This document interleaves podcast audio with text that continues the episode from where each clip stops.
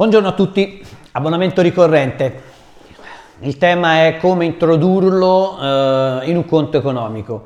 Ricordiamo brevemente di cosa si tratta, eh, innanzitutto per quanto riguarda l'abbonamento ricorrente, è ovvero un abbonamento che non ha scadenza, quindi un abbonamento che in teoria parte in, eh, a debito RID, quindi su carta di credito, e non ha scadenza, cioè l'utente finale se lo potrebbe paradossalmente portare dietro per tutta la vita. Quindi in realtà deciderà lui no, quando farlo scadere. Eh, questa è la premessa sempre eh, importante perché la domanda che genera immediatamente dopo aver eh, diciamo così descritto questo servizio, questo prodotto, questa tipologia di pagamento è ok, da parte dell'imprenditore è ok, ma uh, quindi vuol dire che a me non entrano più uh, i 500 euro tutti insieme di un abbonamento prepagato che l'utente fino a ieri mi dava, bensì la quota parte, ovvero mese, uh, del valore dell'abbonamento stesso. tutto molto figo, sicuramente per il cliente, per l'iscritto è un grande vantaggio, ma per me che sono il gestore, il titolare, il proprietario del centro, come faccio a coprire i costi? Questa è la domanda che più spesso ci viene posta. Beh, eh, sicuramente eh, va valutata la situazione caso per caso. Eh, non c'è una regola valida come copia e incolla, quindi una valida per tutte. Sicuramente l'elemento comune a tutti da valutare la, eh, i flussi di, sono i flussi di cassa. Uh, è evidente che quando si cambia una modalità di pagamento in modo così radicale come in questo caso bisogna fare veramente con, i conti con quelli che sono i costi di gestione della struttura intera, sia costi di gestione diretta che costi di gestione indiretta e ovviamente anche il personale. Da dove iniziare? Iniziamo da, dal perché viene, diciamo così, eh, nasce questa esigenza no, di introdurre il, eh, l'abbonamento ricorrente. Nasce l'esigenza proprio per avere una uh, maggior facilità in fase di acquisizione degli iscritti. No? Eh, non stiamo qui a raccontarci le obiezioni che sono nate da parte dei nostri prospect, le resistenze all'iscrizione anche ad abbonamenti così a lungo termine, dovendo pagare spesso una quota onnicomprensiva di più servizi che non venivano usati nella loro totalità e addirittura che ingaggiano o ingaggiavano l'utente stesso per un periodo di tempo a volte lungo. Oggi questo tema è diventato di attualità, diciamo, enorme, quindi questi sono i motivi che ci spingono a farlo ed è ovvio che altrettanto validi saranno gli accorgimenti che devo prendere perché eh, voglio avere più facile acquisizione. Dovre, dovrò avere quindi un sistema molto più agile all'interno della mia, diciamo così, procedura, del mio processo di acquisizione dell'utente, una, una procedura diciamo molto più snella che prescinda da più attori da mettere in campo per arrivare a una vendita, no? Quindi anche un alleggerimento, se vogliamo, dei costi di gestione per quanto riguarda il personale, questo è uno dei temi. E di conseguenza quindi poi va anche a, uh, diciamo così, calare un po' il, il costo di gestione su alcune materie, su alcuni argomenti all'interno del centro. Eh, anche i trainer no, eh, a, saranno chiamati a ridisegnare, a rivoluzionare il loro processo di abitudine all'interno del journey plan del, dell'iscritto. Quindi è ovvio che se da un lato favorisce, dall'altro penalizza dal punto di vista della cassa, però può portare con sé un alleggerimento, diciamo così, dei costi del personale. Tuttavia questo non basta, bisogna comunque fare un attento studio, un attento equilibrio di quelli che sono i costi e di quelle che sono le entrate. Come si fa? Semplicemente, allora innanzitutto bisogna considerare un, po', un, po', un paio di elementi. Se voglio introdurre una rata sempre uguale, ovvero dall'inizio paghi 50 euro fino alla fine, o se voglio introdurre nella, nel, nel, nel flow, no? nel flusso di cassa dell'abbonamento ricorrente, una rata che può variare, ovvero più frequenti meno paghi, se compi delle azioni, non so, raccolta referrals, azioni di loyalty and fidelity, la tua rata si può abbassare eh, devo calcolare anche un periodo di interruzione o di disdetta di questo RID. Questi sono gli asset principali quando vado a fare diciamo così una proiezione su almeno 12 mesi di quelli che sono i flussi di cassa in entrata dell'abbonamento ricorrente. Eh, spesso da dove parto? Parto da, dall'analisi delle vendite della stagione precedente quindi eh, la, la, la, scorsa stagione ho fatto per dire mille vendite, voglio destinare all'abbonamento ricorrente il 20, il 30% di queste vendite, ok? Quindi paradossalmente un 300 in tutta la stagione se opto per il 30%. Questa percentuale potrà poi essere distribuita a secondo anche del peso, del valore e dell'importanza del singolo mese nella stagionalità che ben conosciamo perché l'abbonamento prepagato ce lo portiamo comunque sempre a fianco e quindi avere anche un'oscillazione percentuale che, che varia da mese in mese. Facendo il caso della rata variabile, ovvero una rata che cambi almeno a seconda di quanto il nostro iscritto frequenta, quindi meno disdice meno paga in buona sostanza, almeno due, due varianti si potrebbero avere, quindi non so, al primo semestre paghi 50, al secondo semestre paghi 40, per fare un esempio molto macro. Ecco, in questo caso... Ehm, vanno calcolate le medie abbon- del, della quota ricorrente. Questo perché? Per non andare ovviamente eh, in modo estremamente analitico a dover dire mese 1, mese 2 paghi 50, però se lo interrompi, quindi si deve calcolare una media come facciamo ovviamente per la vendita dei nostri abbonamenti.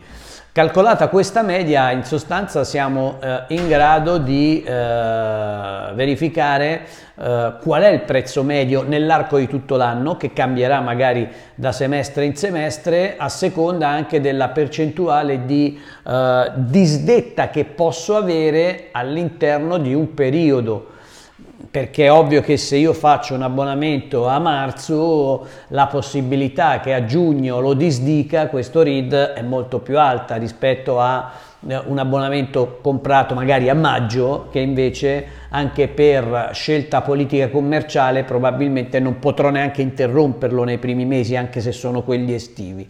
Quindi diciamo che tutto questo calcolo delle eh, percentuali di disdetta della mh, mm, eh, e degli incassi relativi appunto al, al flow del ricorrente devono essere accompagnati sicuramente all'inizio anche dalla quota del tradizionale prepagato.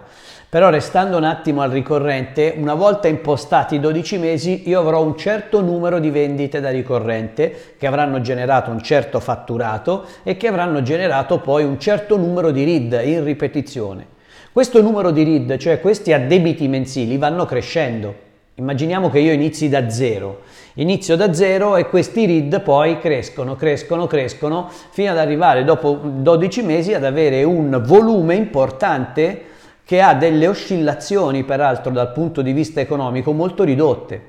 Se andiamo infatti ad affrontare, ad, analiz- ad analizzare mese per mese e nella sua complessità poi i 12 mesi, vediamo che la, uh, l'oscillazione percentuale che varia di mese in mese tra chi resta e chi disdice nel computo generale del volume delle 300 vendite come in questo esempio, dicevo questa percentuale è molto contenuta, parliamo del 10-12%. Riprendendo dalle percentuali del, dei, delle oscillazioni da mese in mese, queste percentuali sono molto più basse rispetto a quelle che, eh, a cui siamo abituati con l'abbonamento prepagato.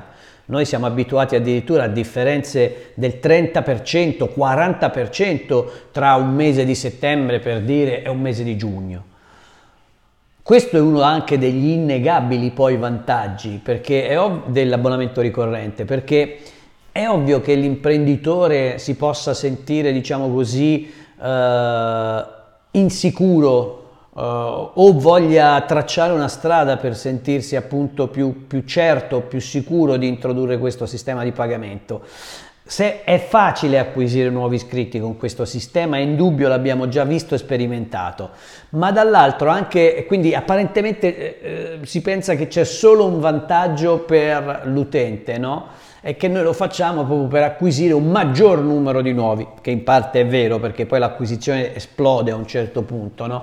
con questa facilità di ingresso, ma alla lunga il vantaggio è anche dell'imprenditore, è anche dell'azienda, è anche del centro fitness, perché la stabilità del cash flow, dei volumi e dei flussi che mese per mese eh, entreranno in modo automatico, beh, ci leveranno tanti problemi, tanti pensieri. Eh, basti pensare alle campagne di rinnovo anticipato, con abbassamento della media, eccetera, eccetera, che non ci saranno più.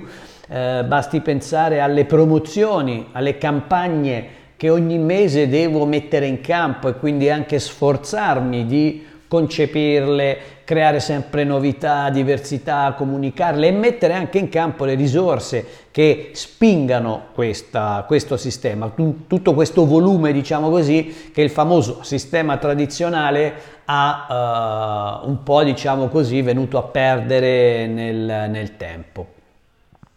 Questa stabilità di cassa è proprio, diciamo così, quel punto di equilibrio che si deve trovare all'interno poi di un modello economico vero e proprio, quindi di un business plan tra costi e ricavi. Uh, il passaggio, uh, nel caso si tratti di un cambiamento, cioè di un centro che è stato fino a ieri estremamente tradizionale e vuole cambiare uh, sistema di pagamento, può essere più o meno lungo a seconda della grandezza e del volume dei costi che un centro ha.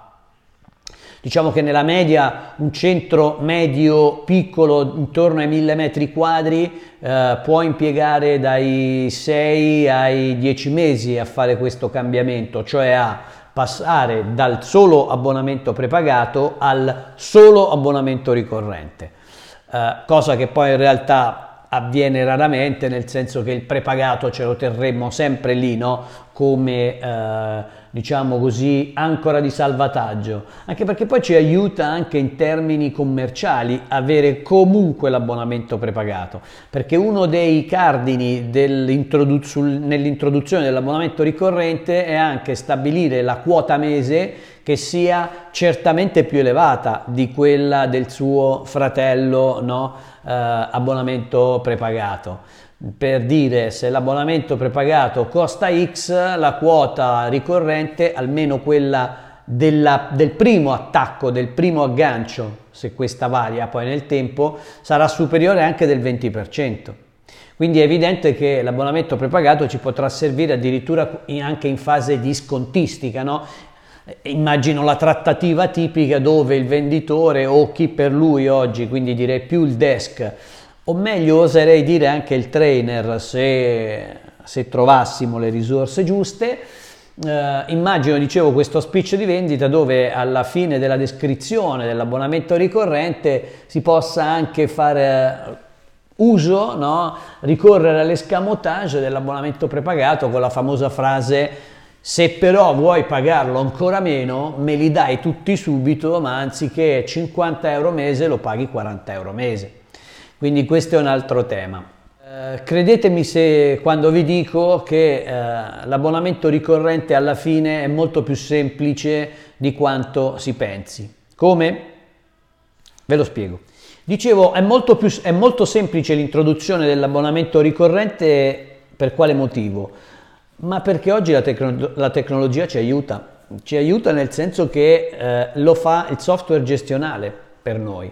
Non dobbiamo più ricorrere a un ufficio ad hoc o a delle persone pagate apposta per seguire il pagamento.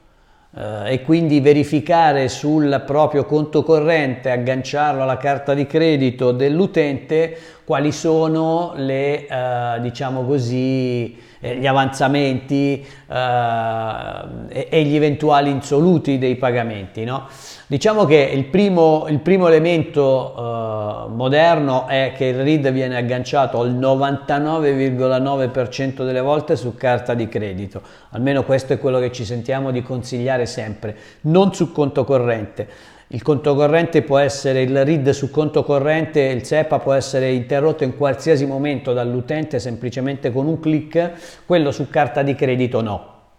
Quindi è ovvio che si debba anche poi da parte nostra, dal punto di vista del, del, posizionamento, andare a centrare esattamente la quota per quel tipo di persona a cui voglio proporre il mio servizio, per far sì che questa quota entri nel paniere di spese mensili che ogni utente ha e che venga quindi portata avanti come se fosse la rata del, del, mutuo piuttosto che della macchina o della connessione della telefonia. Quindi anche il fitness entra nell'abitudine creando questa abitudine di pagamento e quindi abitudine al movimento che è quella che abbiamo sempre ricercato ma mai ottenuto, da qui il famoso eh, fallimento del sistema tradizionale se così vogliamo dirla oggi Ecco, abitudine al movimento che abbiamo sempre seguito e mai in realtà raggiunto. Ecco, eh, quella centrare la rata è proprio il punto nodale, perché per il resto fa tutto il software gestionale. Eh, mette lui in collegamento il nostro conto corrente con la carta di credito dell'utente, che a quel punto non potrà essere facilmente interrotta eh, quando si vuole, cioè si deve comunque andare presso l'ente erogante, che in questo caso è comunque il centro fitness. Uh, altra strategia da adottare abbastanza banale è che all'atto dell'iscrizione ci si faccia dare almeno uh, due, tre rate anticipate oltre ed eventualmente alla quota di iscrizione per chi la prevede. Questo per diciamo così blindare anche i primi mesi, i primi due o tre mesi di ingresso al club con abbonamento ricorrente. Uh, magari già nell'arco dei 30 giorni prevedere il pagamento della prima quota poi si potrà decidere di dare un tempo minimo di preavviso per l'uscita, la disdetta, ad esempio 30 giorni, o nei casi in cui si sia più maturi, eh, addirittura senza neanche preavviso basterà, basterà un clic per staccare l'abbonamento. Quindi come vedete le dinamiche da mettere in gioco sull'abbonamento ricorrente sono tante, sono tante, eh, i vantaggi sono enormi, alla fine per entrambe le parti abbiamo visto sia l'utente che l'operatore, quindi che il centro fitness, è innegabile che questo sia oggi lo scenario più attuale da applicare che è partito ormai già eh, almeno, almeno 4 anni fa in modo conclamato. Eh, per molti non è una novità, uh, per moltissimi lo è. Quindi spero di essere stato abbastanza chiaro sulla, sulla spiegazione di queste dinamiche e vi rimando ai prossimi appuntamenti. Grazie, arrivederci, a presto.